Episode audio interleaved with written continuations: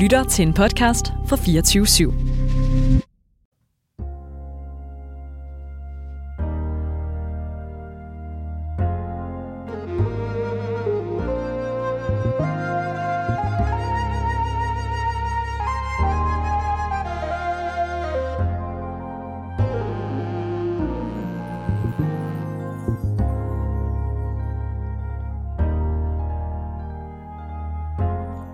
Velkommen til Den Brogede Vej. Mit navn det er Gunvar Tarp Barkholdt, og det du lytter til, det er programmet, hvor vi vender karrierevejen på hovedet. Hver uge der kommer der en gæst herind forbi studiet og deler lidt af sin historie og alt det, der skaber en broget vej her i livet. Lige nu, i den her tid, der vil jeg sige, at jeg står i starten af mit voksenliv. Jeg har netop færdiggjort min uddannelse, og jeg føler, at jeg skal til at finde ud af, hvad man så gør nu – jeg har gået i skole, siden jeg var 6 år, og øh, det her med at være elev og studerende, det er på en eller anden måde en, en del af min identitet. Men øh, det skal jeg ikke være mere nu. Og øh, jeg er rigtig nysgerrig på, hvordan det bliver at have det, som vi i min omgangskreds kreds kalder et øh, voksenjob. Og derfor så er det jo ret hensigtsmæssigt, at jeg står her i det her program og kan møde mange forskellige mennesker, der har sådan lidt og min gæst i dag, hun har et lidt atypisk voksenjob, vil jeg kalde det. Hun er nemlig selvstændig illustrator. Og øh, velkommen til, Line Jensen. Tusind tak. Jeg glæder mig rigtig meget til at høre om din brugede vej, og hvordan du er kommet dertil, hvor du er i dag. Men før vi dykker ned i det, så vil jeg gerne lige høre, hvad drømte du om at være, da du var barn? Øhm, Altså, jeg har fundet en øh, gammel dagbog for nylig, hvor der stod, at jeg drømte om at blive filmskuespiller, men det duede jeg jo ikke til. altså stod det det ordret? ja. og så hvis ikke jeg kunne blive det, og det kunne jeg jo ikke, så kunne jeg måske være sådan en, der lavede rekvisitter. Øh, eller øh, ja, sådan noget scene noget. Men, men det er ikke sådan, jeg kan huske, at oh, det var bare det, jeg drømte om. Mm. Altså jeg kan faktisk ikke helt præcis huske, at jeg drømte om at være noget særligt. Øhm, andet end så havde jeg sådan nogle vage drømme en gang imellem om at være keramiker, eller altså sådan et eller andet, hvor man kunne gå og hygge sig med et eller andet ude i et værksted. Ja.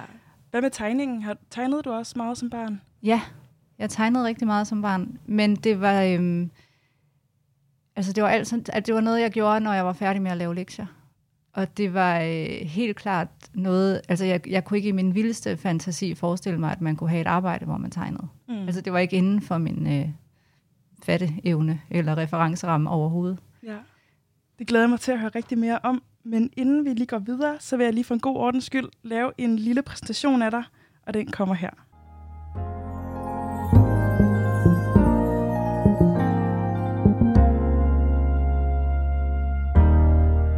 Lene Jensen Kelsen er illustrator, og så har hun udgivet flere bøger og har også en Instagram-profil med over 41.000 følgere. Måske kender du Lines tegninger, hvor hun med sin karakteristiske streg illustrerer de genkendelige hverdagsdramaer, der kan udspille sig mellem mennesker. Uddannelsesvejen for Line er gået gennem gymnasiet, to år på universitetet på kunsthistorie, et ophold på Krabbesholms Højskole og en uddannelse som grafisk designer for den Grafiske Højskole i København. I årene efter arbejdede Line som selvstændig grafisk designer, hvor efter hun i 2016 gik i gang med at tegne sine egne tegninger professionelt. Hun har samarbejdet med forskellige organisationer, for eksempel UNICEF, Dansk Flygtningehjælp, Møderhjælpen og Red Barnet. Lina har som sagt udgivet flere bøger med sine tegninger, blandt andet billedbogen Tove, en lille digter, om Tove Ditlevsens barndom. Og i 2018 vandt Line tegneserieprisen Penge for sin debut hver dag starter det forfra.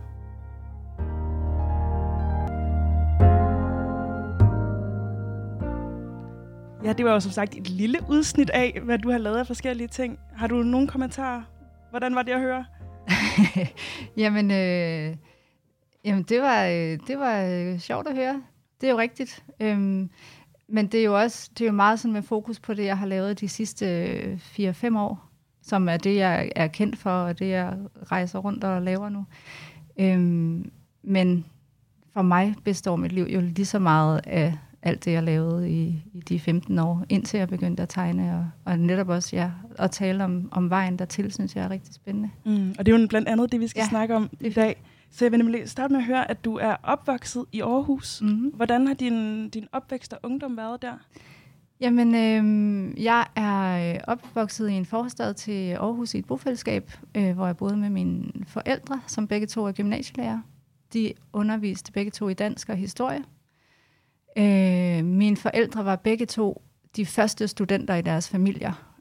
Øh, og det der med at have gået på universitetet og have fået en uddannelse, det var bare det vildeste, der var sket for dem. Altså, og de, de var, jeg tror ovenikøbet, de var de første altså studenter, de var de første, der var kommet i gymnasiet, så allerede det er den måde, de talte om gymnasiet på, som et sted, hvor deres øjne bare var blevet åbnet, og verden havde lige pludselig ligget for deres fødder, og, øhm, og, så, og derfor havde de valgt at undervise i gymnasiet, og de elskede at undervise i gymnasiet. Og, de, og jeg var jo med dem på arbejde tit, øh, både når jeg var halvsyg, men også når de lavede skolekomedier, og der var forskellige arrangementer på skolen. Så allerede fra jeg var helt lille, havde jeg sådan en, en meget klar idé om, at det der gymnasiet, det var bare målet med livet at komme derhen. Og de der kæmpe store gymnasieelever, der var så seje og så sjove og kunne spille teater og musik og alt muligt, der skulle jeg bare hen. Øhm, Led det så op til dine forventninger, da du så startede på gymnasiet? Jamen, det gjorde det faktisk. Overraskende nok. Altså, fordi det kunne jo lige så godt have været, have været helt øh, frygteligt. Men altså, jeg var i forvejen rigtig glad for at gå i skole. Jeg var også super glad for at, at gå i folkeskole. Jeg elskede at, at lære noget og øh, lave lektier. Altså, der var selvfølgelig nogle fag, jeg var gladere for end andre. øhm, matematik har jeg aldrig været særlig god til. Eller særlig interesseret i at blive god til. Og derfor så synes jeg jo også, det var sindssygt fedt på gymnasiet, at man kunne vælge en sproglig linje, hvor man ikke behøvede at have så meget. Altså det der med, at man sådan mere og mere kunne vælge hen imod noget, som var det, man synes var sjovt og spændende. Det synes jeg var fedt. Og så møde nogle andre på gymnasiet, som også synes, det var spændende at gå i skole. Og, altså jeg var sådan ret klar til at, at møde nogle nye mennesker, da jeg startede i gymnasiet. Ja, fordi hvad sådan i folkeskolen og gymnasiet, følte du, at der var plads til, at man gerne måtte være vidensbegærlig? At man gerne måtte have lyst til at gå i skole? Altså jeg tror, egentlig, altså sådan overordnet, så har jeg på mange måder været rigtig heldig. Jeg gik også på en privat skole i Aarhus, der hed Kokskole, hvor, øhm, hvor undervisning foregik på rigtig mange sjove måder. Der var rigtig mange projekter og, og temauger og alt muligt, hvor undervisningen var brudt op. Og jeg tror, i forhold til mange andre steder, så var der en idé om, at det var sjovt at lære noget på min skole. Øhm, men selv i den sammenhæng, kunne jeg godt mærke, at jeg skulle nogle gange sådan tone lidt ned, hvor sjovt jeg synes, det var at gå i skole. Fordi der var helt klart også perioder eller år, hvor der var sådan en øh, demmer os følelse med, at lærerne er dumme, og vi skal ikke gøre, hvad de siger, og kom, vi gemmer os op i håndarbejde. Og jeg, altså, jeg kunne slet ikke være i det. Altså, jeg var bare sådan, nej, nej, Birgit bliver sur. Lad os bare sætte os ned på pladsen og vente, så vi kan komme i gang. Ikke? Øhm, og, og der, der skulle jeg sådan finde en eller anden mellemvej, hvor jeg godt kunne blive øh, accepteret at være en del af, af fællesskabet, samtidig med, at jeg i virkeligheden helst bare ville sidde op på forreste række med hånden op. Det kan jeg virkelig godt genkende. Jeg tror, jeg tror lidt, jeg var den samme, den samme rolle i, i gymnasiet, hvor jeg også... Ja, jeg synes også godt, det kunne være lidt svært, det der med, at man, at man netop ikke, ikke skulle høre efter. Ja. Eller sådan, det, det synes jeg altid var lidt Jamen, jeg også var, Men hvorfor? Og så tror jeg også det der med, at mine forældre var lærere derhjemme. Altså jeg havde altid sådan lidt øh, sympati over på lærersiden i forhold til, altså for jeg var vant til at høre mine forældre tale om, altså både hvor engageret de var i at lære nogen noget, men også sådan, ej, så sidder der dem der larmer, og det forstyrrer alle de andre. Altså så det der... Øh, med, at, at vi i, i min folkeskoleklasse bare var sådan, lærerne er dumme, og de prøver bare at bestemme det hele. Og var sådan, altså, jeg tror faktisk, det er fordi, at de, de gerne vil lære os noget. Og, ja, det er ikke ja. altid fedt at skulle have den. Nej. Men så efter gymnasiet, der øh, tog du ud og rejse, ja. og tog til Italien. Mm. Hvad, øh, hvordan vil du beskrive den tid? Altså, det var det vildeste år, jeg nogensinde har haft. Altså, det var så... øhm, det var så anderledes fra noget, jeg nogensinde havde troet, jeg turde gøre. Altså, øh, og ligesom du siger, at nu har man været elev hele sit liv, og pludselig skal man til at være noget andet. Altså jeg har jo også bare gået i skole, og så har jeg gået i gymnasiet, og så har jeg gjort mig umage, og så har jeg været til eksamen, og det var gået godt. Og, og så havde jeg haft italiensk i gymnasiet, og vi havde været på udveksling i Italien, så jeg havde sådan en, at jeg skal lære italiensk, og det bliver spændende, så flytter jeg derned. Øh, Og så det der med lige pludselig at stå i et helt fremmed land, i en helt fremmed by, og skulle have sit første arbejde. Altså, jeg har aldrig haft studiearbejde heller, fordi mine forældre synes man skulle prioritere at lave lektier. øhm, så jeg skulle sådan ud og, og bede om mit første altså rengøringsjob nærmest ikke, på italiensk, og finde min første lejlighed ved at sidde og ringe rundt i sådan en tilbudsavis, eller sådan en annonceavis på italiensk, ikke? øh, ciao, øh, kan jeg komme og se på den der lejlighed? Altså det var sådan så langt uden for min comfort zone af noget som helst, at det bare blev et, et kæmpe eventyr. Og jeg rejste ned med en veninde fra gymnasiet, og vi havde sådan et, øh, et motto, som vi blev ved med at sige til hinanden mange gange om dagen. Hver gang vi skulle noget, vi ikke turde, så vi, vi lader som om det er en film.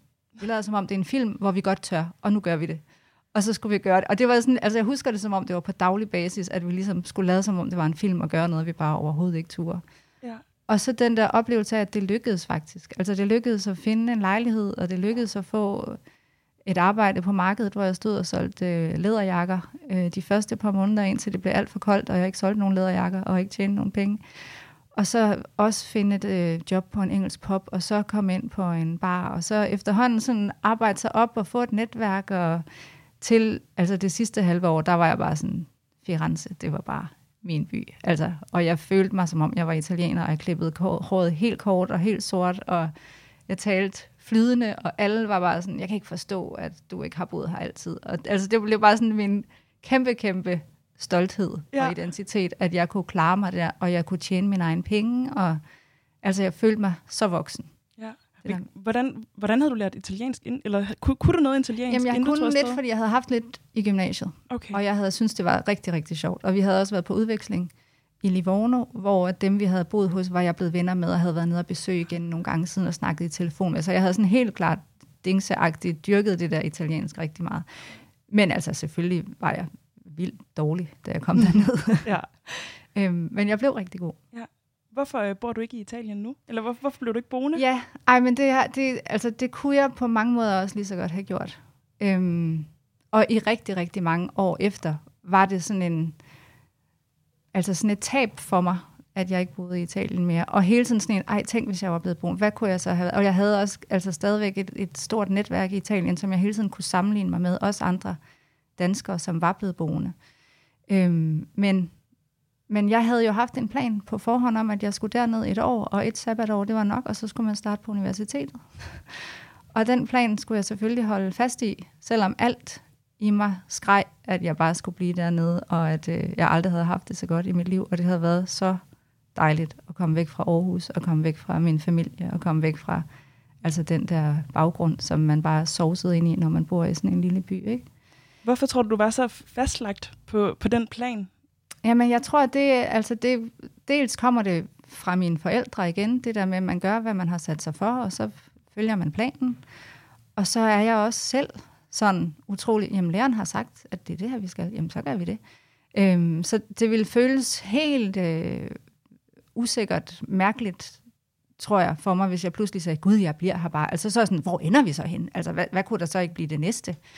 Mm. Øhm, og jeg havde sådan en, jamen det kunne godt ske, det var rigtig sjovt, men altså man kan jo ikke bare rende rundt og have det sjovt, bare fordi det er sjovt. Altså det, det var sådan helt uden for, øh, ja, hvad jeg kunne forestille mig at gøre. Så jeg, jeg øh, rejste hjem med toget, altså tudende hele vejen, og landede tilbage i Aarhus, som bare var i sort-hvid, altså, og lignede sig selv. Og jeg synes jo bare, at jeg var, havde forandret mig så meget.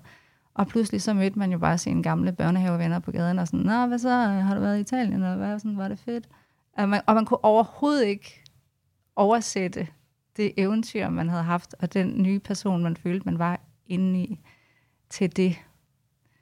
Øhm, så så det, det var en virkelig øh, hård øh, landing, faktisk.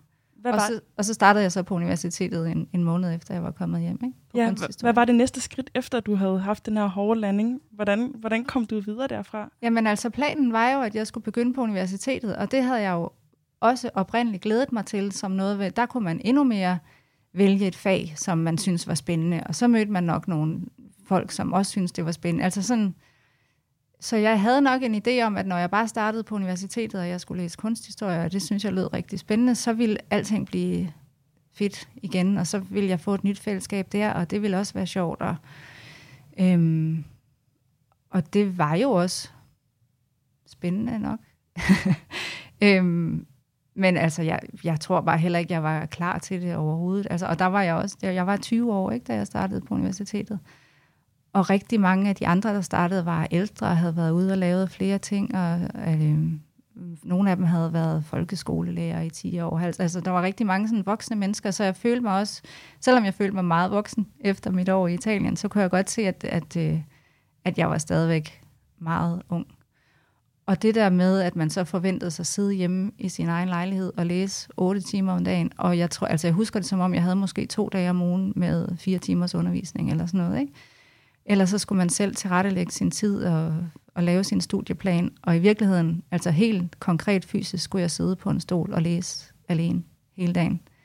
Og jeg var bare sådan, but why? Altså. Ja, men jeg tænker, når nu du er, har været sådan en, som har været glad for at gå i skole og være glad for at lære, hvordan var det så at have den oplevelse på universitetet? Jamen, det, øh, altså det overraskede mig virkelig meget. Jeg tror, det ramte mig rigtig hårdt som sådan en, jamen, altså jeg troede, det var det her, jeg drømte om hele mit liv, og det er bare ikke fedt. Og der gik rigtig lang tid, før jeg ville indrømme, at det ikke var fedt. Altså jeg tror, nu sidder jeg også og siger det sådan, som om det var helt frygteligt, fordi at jeg fandt ud af, at det var helt frygteligt. Men jeg tror, i rigtig, rigtig lang tid prøvede jeg sådan at overbevise mig selv om, det er rigtig godt det her. Det er spændende, og jeg synes timerne var spændende, og jeg synes stoffet var rigtig spændende. Øhm, men studieformen og studiemiljøet passede mig bare overhovedet ikke. Altså jeg var også vant til at være en del af et fællesskab og øh, bygge noget op sammen med nogle andre, og altså havde sådan en Øh, det tror jeg også fyldte rigtig meget for mig, det der med at, og, ja, at lave noget med nogle andre. Og det her med, lige pludselig så skulle man lave noget selv, og der var meget sådan en stemning af, ej, jeg læste en rigtig fed bog i weekenden, men jeg siger ikke, hvad for en det var, fordi at så læser I den bare også, og så får I lige så høje karakterer som mig til eksamen. Altså jeg oplevede det som sådan en, at alle holdt kortene virkelig tæt ind til kroppen, for at klare sig så godt som muligt, og hele tiden skulle vise, hvor, hvor kloge de var. Altså til den første universitetsfest, som jeg havde glædet mig til, der skulle vi sidde ved nogle borde, og så var der nogen, der fandt på, ej, skal vi ikke lave sådan en kunstquiz på duen, hvor vi skiftes til at tegne et kunstværk, og så skal de andre gætte, hvad for net det var. Og der var vi jo ikke startet endnu. Øhm, så det der med, at allerede der gik det ud på at sidde og slå hinanden. Ej, kender du ikke engang Leonardo da Vinci? Og hvad? Det er Caravaggio, hvis du ikke engang det. Og selvom at nogle af de der ting, jeg vidste det godt, og samtidig var jeg bare sådan, really? Altså, er det her, vi er? Jeg synes, det var så pinligt ja. og uinteressant.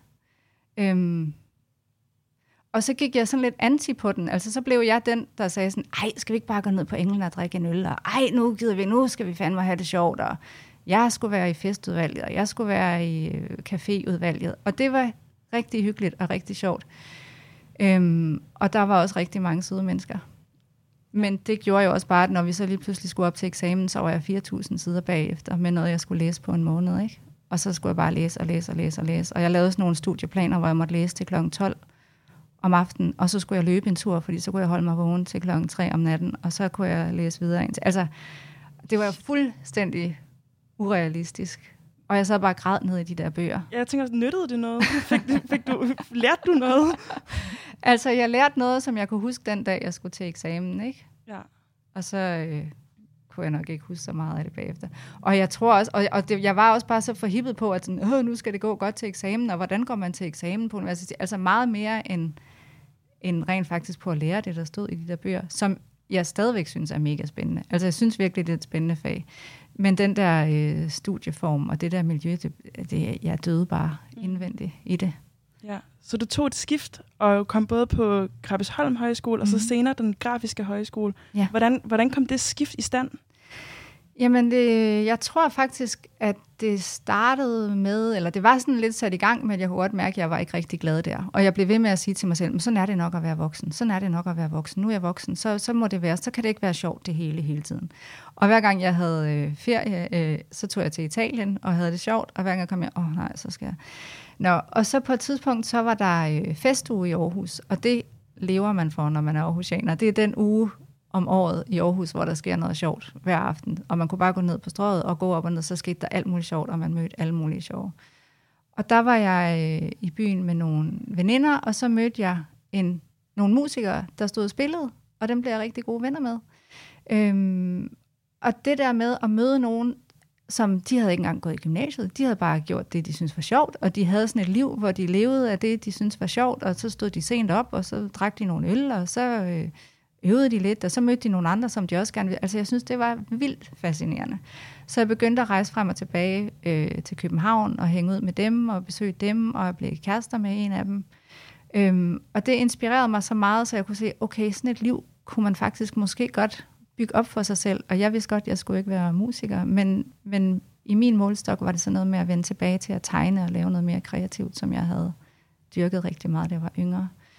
Øhm, så jeg tog mod til mig og, og sprang fra kunsthistorie og meldte mig på øh, kunsthøjskole på Krabsholm, hvor jeg tænkte, at der kunne jeg måske øh, både øve mig i at tegne og lave noget kreativt, men også finde nogle andre, som også øvede sig i det, og ikke vidste, hvad de skulle med det, men sådan finde ud af, hvilke nogle muligheder der var, og møde nogle lærere og nogle voksne, som måske også kunne give mig en idé om, om, om jeg kunne noget med det, eller om det bare var noget, jeg havde bildt mig ind.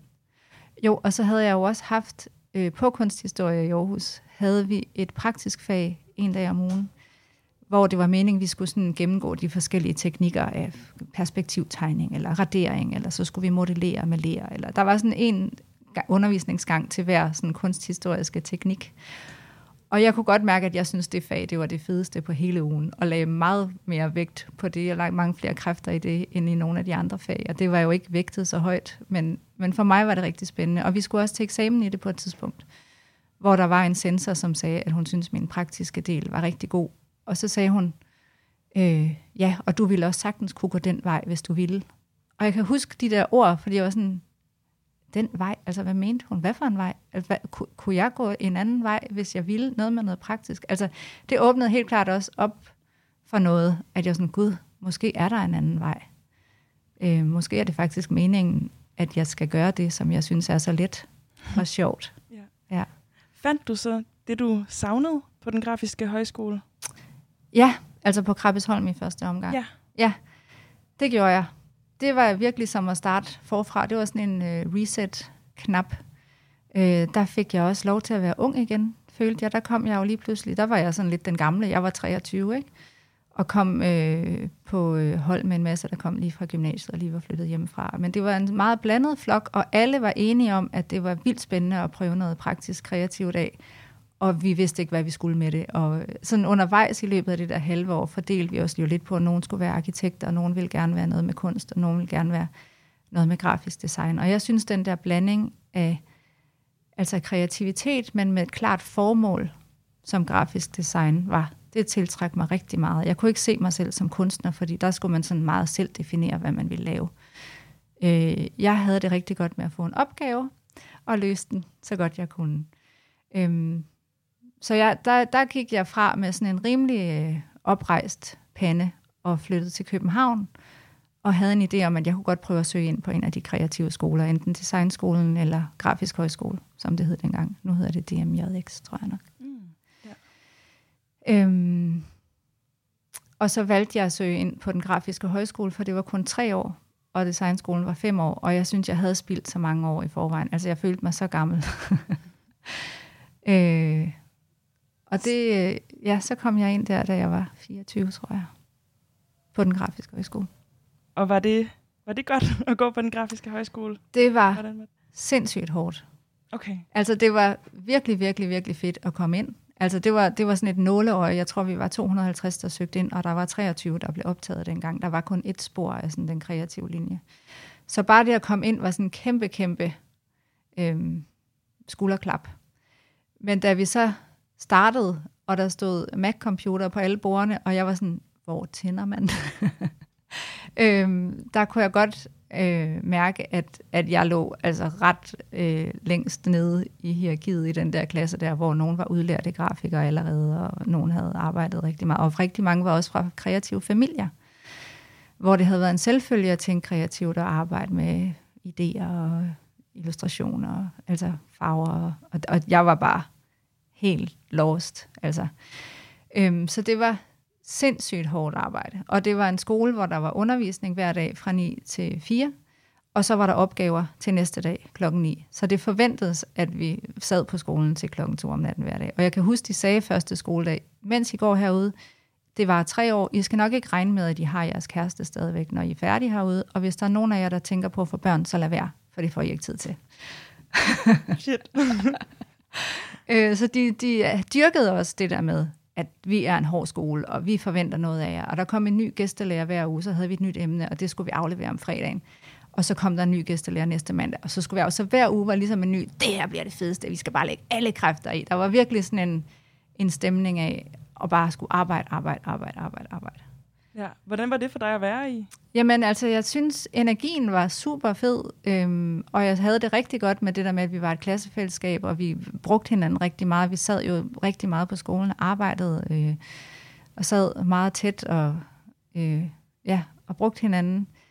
Øh, jeg synes, det var sindssygt hårdt for, øh, altså, hvad hedder det, for selvtilliden. Og, altså, det, var, det var jo ydmygende også tit at skulle hænge de der løsninger op og skulle have gennemgang for hele klassen med noget, man godt vidste, fuck, den her, den havde jeg bare overhovedet ikke styr på. Eller, altså, der var rigtig meget sådan øh, præstationsangst i det miljø, det havde vi alle sammen, men det, det følte jeg virkelig, virkelig stærkt. Øhm, og så brugte jeg jo rigtig mange kræfter på at prøve at lave noget, der lignede nogen, nogen andre havde lavet. Altså det var ligesom der, jeg startede med sådan, Oj, hvis, bare, hvis bare jeg kan få den her computer til at lave noget, der ligner noget nogen andre, hvordan får man afstanden mellem bogstaverne til at være så stor og tilpas stor, så det ser cool ud? Og sådan, altså der var rigtig mange regler, jeg bare skulle lære helt forfra, typografiske regler, farveregler, alle mulige, udover at skulle lære de der computerprogrammer, som jeg overhovedet ikke kendte. Øhm, så det var en meget, meget stejl læringskurve. Men fordi jeg havde gået på kunsthistorie inden, så havde jeg også den der, jeg vil lære det her. Altså det her det er det hårdeste, jeg nogensinde har prøvet, men jeg vil det bare. Og den motivation og det drive kunne jeg jo virkelig, virkelig bruge til bare at blive ved og ved og ved med at, at arbejde.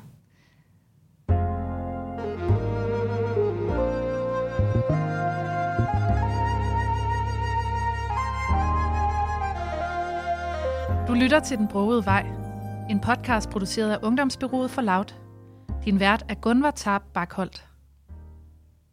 Ja, og Line, jeg har også bedt dig om at tage en genstand med. Det ved jeg Ja. ikke. Har du... Øh... Jeg har en genstand med. Ja, Hvor er den henne? Jeg har taget min blyant med. ja. Hvorfor har du øh, taget din blyant med? Jamen, det var faktisk fordi, at øhm, jeg har den altid i min taske. Og fordi, at for mig så blev den sådan et symbol på, øh, altså en tilbagevenden til noget, som har været i mit liv altid, og som jeg øh, i mange år ikke kunne se, hvor værdifuldt var. Altså netop, øh, netop det der med, at jeg kom jo ind på grafisk højskole, fordi jeg kunne lide at tegne, og fordi jeg var god til det, og, og kunne få noget ud på papir. Og så alligevel, så brugte jeg tre år, fire år på skolen, og 10 år bagefter på at prøve at gemme den der blyant så langt væk som muligt, fordi nu skulle jeg prøve at lave noget på computer, og nu skulle jeg prøve at lave noget, der så cool ud, og nu skulle jeg prøve at lave noget, som nogle andre havde defineret, hvad var, ikke? Og så var det, og det, det kørte jeg sur i på et tidspunkt, og det blev sådan aldrig rigtig mit. Og da jeg så fandt min blyant frem igen, der i 2016, hvor jeg skulle på barsel for tredje gang, der var det sådan en, øh, en fornemmelse af at vende hjem til noget, som jeg havde glemt. Og det var egentlig først, da jeg begyndte at bruge den igen, og insistere på, jamen det er jo det her, der er mig. Det er jo det her, jeg synes er sjovt. Det er jo, det er jo her, jeg er. Så, øh, så voksede hele min nye karriere også ud af det. Så på den måde, så, så er den der blyant også blevet sådan, øh, ja, symbolet på alle de gange, hvor jeg sådan har fundet mig selv, har det tit været med en, en blyant i hånden. Hvordan fik du mod til at gå tilbage til blyanten, når igen, jeg tænker, at, at, at som selvstændig grafiker, og det der med, at man skal tjene penge, og der er nogle arbejdsopgaver, hvordan, hvordan fik du mod til at, at gå tilbage til den klassiske tegning? Øh, I virkeligheden tror jeg, at det var et, øh, et udtryk for desperation i virkeligheden. Øhm, altså det hører jo også med til historien, at jeg fik jo et barn, mens jeg gik på den grafiske højskole. Øh, selvom lærerne sagde, at, at det skulle man bestemt ikke få. Øh, så jeg havde et års overlov, mens jeg gik på skolen, og så havde jeg et lille bitte barn det sidste år, jeg gik på skolen, og mens jeg tog afgang, var jeg ved at blive skilt. øh, og da jeg blev færdiguddannet på skolen, var jeg stort set enlig mor. øh, og skulle i gang med mit arbejdsliv derfra, og var fuldstændig ulykkelig på alle måder. Så det var også et svært sted at starte. Øh, jeg fandt hurtigt ud af, at jeg kunne ikke have et almindeligt fuldtidsarbejde. Fordi at det der med at være den første, der afleverede mit barn øh, i vuggestuen, og den sidste, der hentede, og bare løb og løb og løb, og hele tiden følte, at jeg ikke var nok til stede nogen steder, det kunne jeg ikke byde mig selv, eller byde hende. Så efter et år med et barselsvikariat, som var et fuldtidsarbejde, så gik jeg faktisk selvstændig allerede i 2006. Og der var min datter 3-4 år, tror jeg. Så derfor så hele mit øh, arbejdsliv har jeg jo øh, skulle tjene mine egne penge, og vælge opgaver, som jeg vidste kunne øh, forsørge mig selv og min datter. Øhm, og det har tit været sådan nogle lidt fornuftige opgaver og fornuftige kunder og øhm, øhm, hyggelige opgaver og hyggelige kunder. Og jeg har været rigtig, rigtig glad for det arbejdsliv, jeg har haft faktisk også de sidste 10 år. Men jeg kunne også godt mærke, da der så var gået rigtig mange år med det, og jeg havde fået en ny mand, og jeg havde fået øh, en ny familie og et nyt barn, og, skulle, og havde været på barselsårlov en gang, og jeg kunne, nu havde jeg arbejdet med det der i så mange år, så det var også begyndt at blive så rutineagtigt for mig at lave de der bogopsætninger og flyers og CD-covers og, og små sådan hyggeagtige opgaver at jeg var sådan, ah, der må også godt begynde at ske noget mere. Jeg kunne også godt tænke mig at have mig selv lidt mere med i det. Jeg var helt klart blevet sådan lidt en grafiker, der var sådan, nå, vil du hellere have den blå, så laver vi den blå. Agtigt, fordi jamen, jeg skulle bare have fri og hjem og hente mine børn og sende en regning. Altså, øhm, og det blev mere og mere utilfredsstillende for mig at være det sted. Så da jeg så skulle på barselsårlov igen med mit tredje barn, ret kort tid efter jeg havde været på barsel med nummer to, øh, og min ældste datter var 13 14 år på det tidspunkt, så hun var blevet stor, ikke? Så, og der havde jeg også fået en mand, som også tjente nogle penge. Så jeg havde faktisk mulighed for at have et år på, på barselsårlov, hvor jeg vidste, at jeg ikke kom til at tjene nogle penge, og hvor jeg vidste, at jeg skulle gå hjemme og passe en baby. Jeg vidste også, at jeg synes det var rigtig, rigtig kedeligt at gå hjemme og passe en baby. Og jeg havde en idé om, at når jeg kom tilbage til mit firma, så måtte det godt rykke sig et nyt sted hen. Og jeg vidste også, at de der tegneopgaver, jeg en sjældent gang imellem havde haft, det var helt klart dem, jeg synes var de sjoveste. Og jeg vidste også godt, at jeg var ikke god nok til at få dem. Så jeg, så jeg bestemte mig for, at jeg ville bruge det der år på barsel til at øve mig i at tegne hver dag. Øh, lave en lille bitte tegning og lægge den på Instagram, bare sådan for at holde mig selv fast på, at jeg havde gjort det.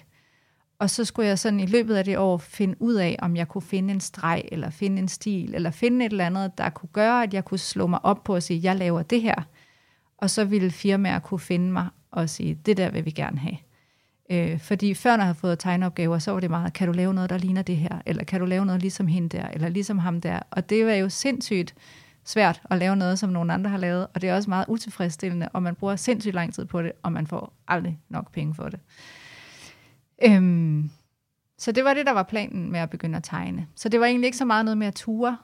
Øhm, det var mere bare, at øh, det skal jeg øve mig i det her og jeg ved ikke, hvor det fører hen. Og i starten var det sådan noget, jeg tegnede en potteplante, jeg tegnede mine kopper, jeg tegnede øh, forskellige ting, jeg kunne finde rundt omkring i huset. Når jeg lige havde en hånd fri, så skulle jeg nå at lave en eller anden tegning i løbet af dagen. Og det var svært at finde på, hvad det skulle være, og hvorfor skulle man tegne noget, og hvad skulle man tegne. Og, og så var det først, da jeg sådan begyndte at tegne små øh, situationer fra vores liv, øh, små replikskifter eller plå, små stillinger, jeg havde ligget i om natten og ammet den der baby der, og lagde dem ud, så fik jeg sådan en helt anden respons fra folk, jeg kendte, primært fordi jeg havde 200 venner på Instagram, som var mine venner, der automatisk var fuldt med over fra Facebook. Ikke? Instagram var rimelig nyt stadigvæk på det tidspunkt. Øhm, men der var rigtig mange, der begyndte at vende tilbage og sige sådan, ej, det der, det kender jeg godt, eller åh, det der, der åh, sådan havde jeg det også, eller åh, gud, ligger du også sådan der lige nu, det gør jeg virkelig også, åh nej, føler du også det der? Så det gav mig sådan en, et blod på tanden til at, at begynde at udforske lidt mere nogle historier i virkeligheden, mere end at øve mig i at blive god til at tegne, så øvede jeg mig mere og mere, kan jeg se nu, i at begynde at fortælle historier at fortælle så meget som muligt med så lidt som muligt. Altså få en, en hel stemning ind i en tegning, eller en hel situation ind i en tegning. Og med en lille bitte tekst til, men stadigvæk øh, ja, med sådan en lille historie hver dag i tegningerne. Og så begyndte der bare at følge flere og flere med, som jeg ikke kendte, som sagde, ej, jeg er også på barselsårloven, ej, jeg var også op og skændes med min mand om det der, ej, altså, så jeg blev sådan modigere og modigere undervejs til at sige, gud, hvis vi kan tale om det, kan vi så også tale om noget her. Og, og, og jeg kunne godt mærke, at jeg, jeg kunne måske noget der, som jeg ikke havde været opmærksom på før. Ja, og nu er der over 41.000, der følger Ja. med. Det er jo helt vildt. Ja, det er helt sindssygt. Når du sådan kigger hen over dit arbejdsliv og din karriere, så vi har snakket om, om nogle af højdepunkterne, men hvis du sådan skal nævne et vendepunkt, hvad kommer du så til at tænke på? Øhm, altså, jeg tænker faktisk, at hende sensoren, der sagde til mig i øh, 1998, må det have været, til en eller anden eksamen på kunsthistorie på Universitetet i Aarhus. Du ville også godt kunne gå den vej, hvis du ville. Det, det husker jeg helt klart som et vendepunkt. Fordi der var et eller andet, der sagde pling inden i mig, som jeg ikke tror, jeg ville øh, have sagt pling, hvis ikke hun havde sagt det. Mm. Eller det havde nok taget længere tid i hvert fald at, at ture og tænke den tanke højt for sig selv. Øhm, og så vi snakkede også om det for forleden dag. Altså det var jo helt klart også et vendepunkt for mig, da jeg vandt en pingpris i 2018 for min første bog, som var en samling af alle de Instagram-tegninger, jeg havde tegnet det første år, hvor jeg sad på barselsårlov. Og det der med at få sådan et fysisk, øh, igen, meget konkret symbol på anerkendelse, skulderklap fra, fra tegnekolleger, øhm, på noget, der havde været så famlende og så følsomt og så råt og sårbart. Altså det var jo også en kæmpe, kæmpe gave for mig. Men jeg vil også sige, at noget af det, jeg er allermest stolt af i mit arbejdsliv, jeg nogensinde har opnået, det var i virkeligheden at kunne forsørge mig selv og min datter, da jeg var helt ny startet og nyskilt og alt muligt. Det der med at stable et liv på benene, hvor jeg godt kunne få det til at hænge sammen og finde vores egen lejlighed og betale regningerne. Og bare gå på arbejde og bare passe mit barn. Altså det er stadigvæk noget af det allerstørste, jeg har opnået. Det kan jeg godt forstå. Øh, Line, jeg har også øh, bedt dig om at tage et musiknummer med, Ja. som du godt kunne øh, tænke dig at høre. Hvad, hvad er det, du har valgt? Jeg har valgt et nummer med øh, en ung mand, der hedder Gullimund, som jeg er fuldstændig vild med lige for tiden.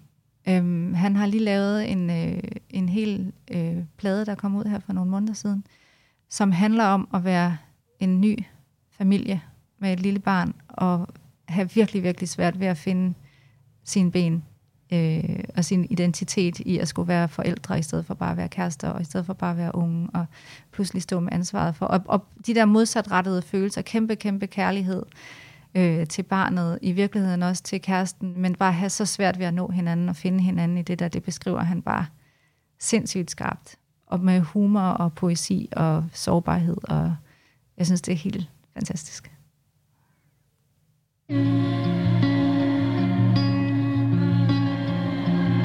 Ved du godt, at der er noget galt med dig? Spørger jeg, men du vender om og går din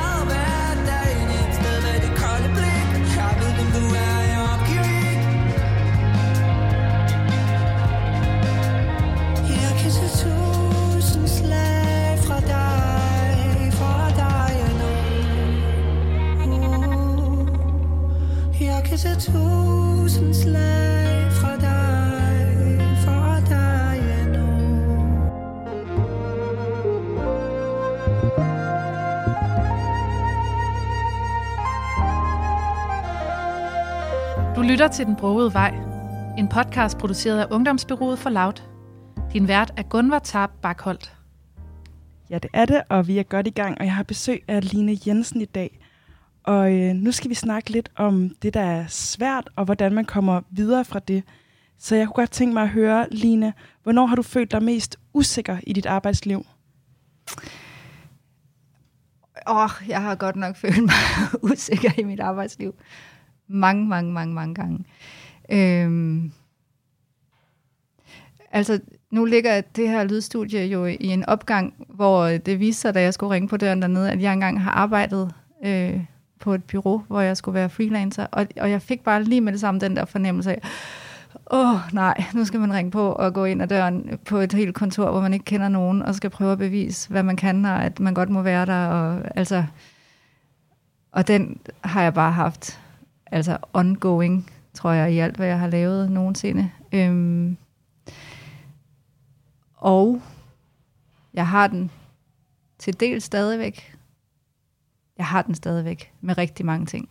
Men der er selvfølgelig nogle ting, hvor jeg er begyndt at få en større sikkerhed. Og en af de, en af de ting, som gør, at jeg, jeg føler mig lidt mere sikker nu, er, at jeg sådan lidt mere selv har defineret rammerne for det arbejde, jeg laver nu. Altså jeg skal jo ikke øh, gøre nogen kunder glade ved at lave en tegning, som de skal bestemme, hvordan den skal se ud. Hvis jeg synes, den er god nok, så er den god nok. Og tit, og jeg har jo også lavet en stil, som med vilje ikke er god nok. Altså så på den måde, så har jeg jo taget øh, øh, min usikkerhed ind som mit svær i virkeligheden på en eller anden måde, og sådan på forhånd sagt, jeg ved godt, jeg ikke tegner perfekt. Prøv at se her, jeg tegner helt vildt dårligt, og det er fint nok. Øh, Ligesom jeg prøver at fortælle, at jeg ved godt, at mit liv ikke er perfekt. Jeg ved godt, at jeg ikke opdrager mine børn perfekt. Jeg ved godt, at jeg ikke er den perfekte kone. Nu skal jeg fortælle jer alle sammen, hvor dårligt det går. så på en eller anden måde, så har jeg jo vendt det om til, at det faktisk er, er min usikkerhed, der er blevet mit sprog og min, min styrke. Øhm, Hvor er det, du mærker usikkerheden henne, når du så mærker den? jeg mærker den rigtig meget stadigvæk, når jeg skal øh, nye ting selvfølgelig. Øh, her sådan i mit nye liv som, som tegner har jeg også nogle gange skulle ud og holde foredrag, eller skulle optræde i medier, eller et eller andet. Og det har jeg jo aldrig nogensinde været vant til at gøre før. Og som tegner er det jo heller ikke det, jeg har opsøgt. Altså jeg synes, det er rigtig dejligt at sidde hjemme i sofaen i nattøj og, og tegne, og så kan jeg godt tage et billede af det og lægge det ud. Men det er jo ikke det samme som, at jeg trives med at stå op på scenen i, i spotlys. Øhm, det gør jeg ikke. jeg synes, at, øh, at det har været rigtig svært at vende sig til. Og samtidig har jeg også godt kunne mærke, at det er noget, jeg gerne har villet.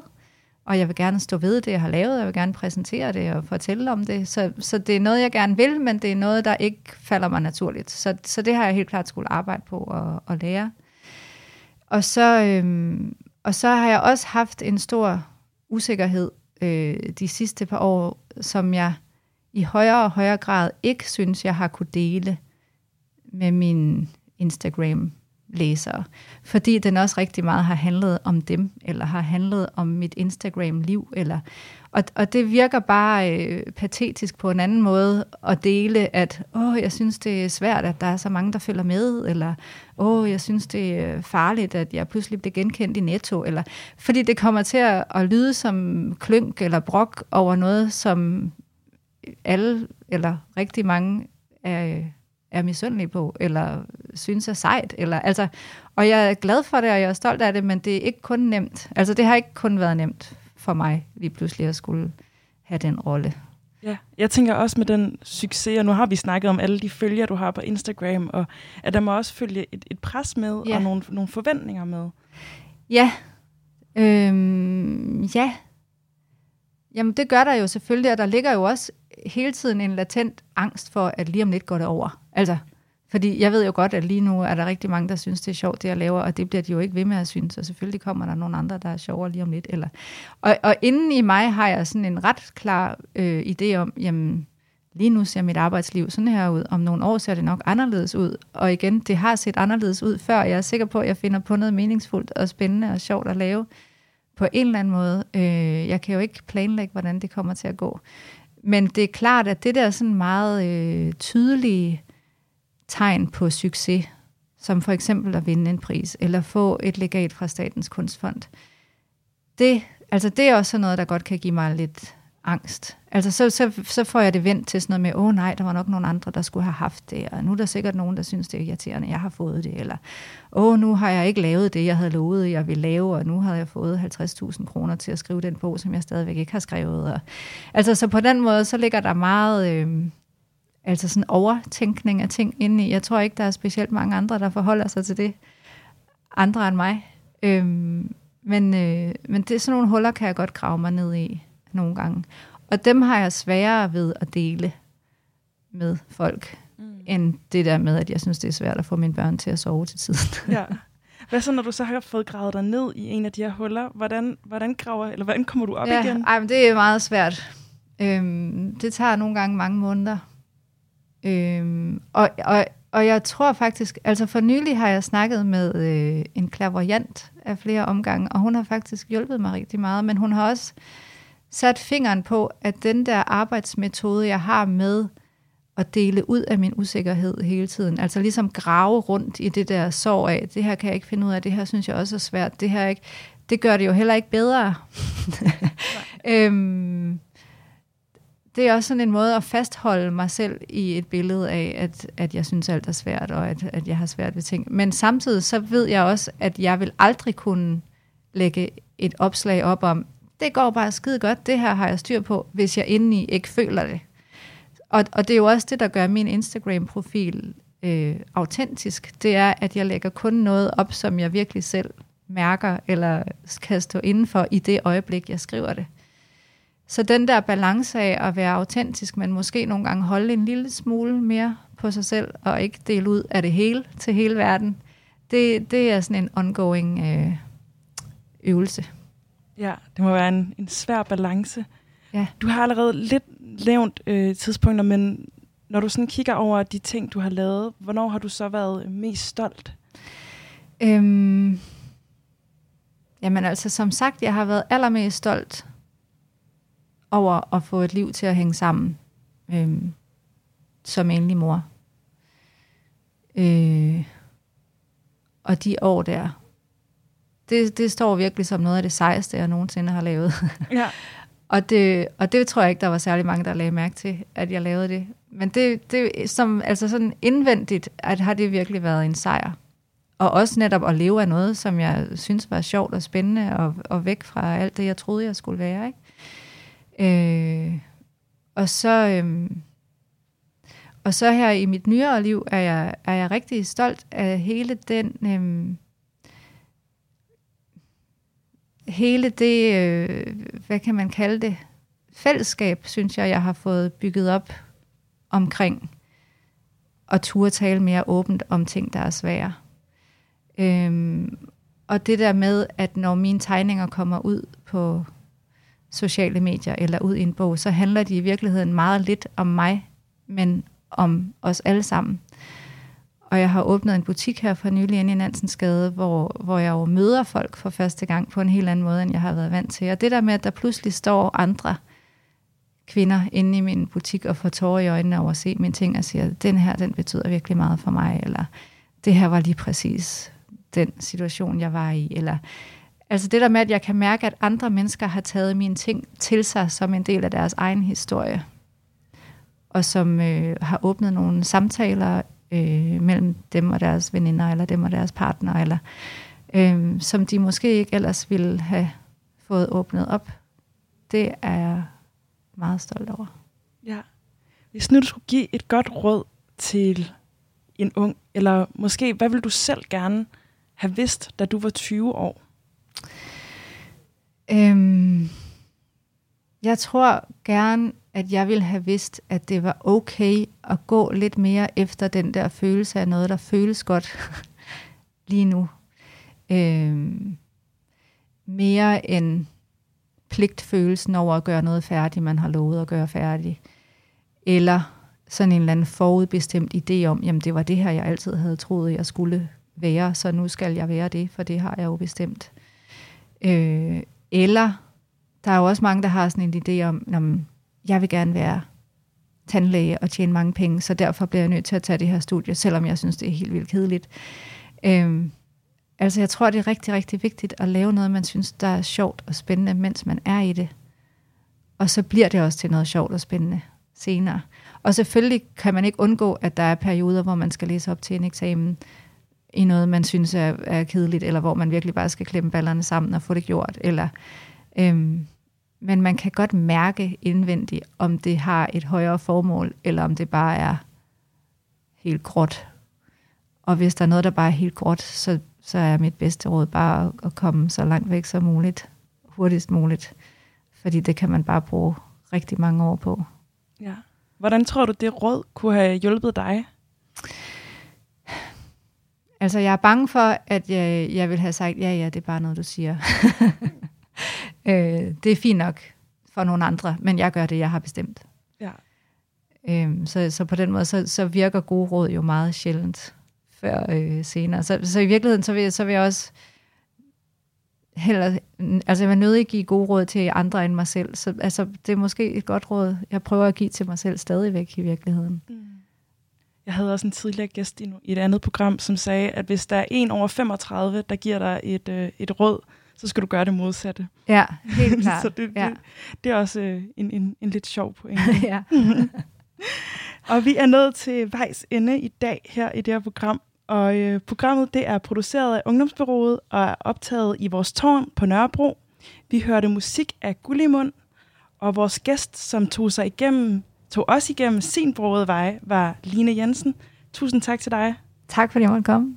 Og mange tak til dig, kære lytter, fordi du lytter med.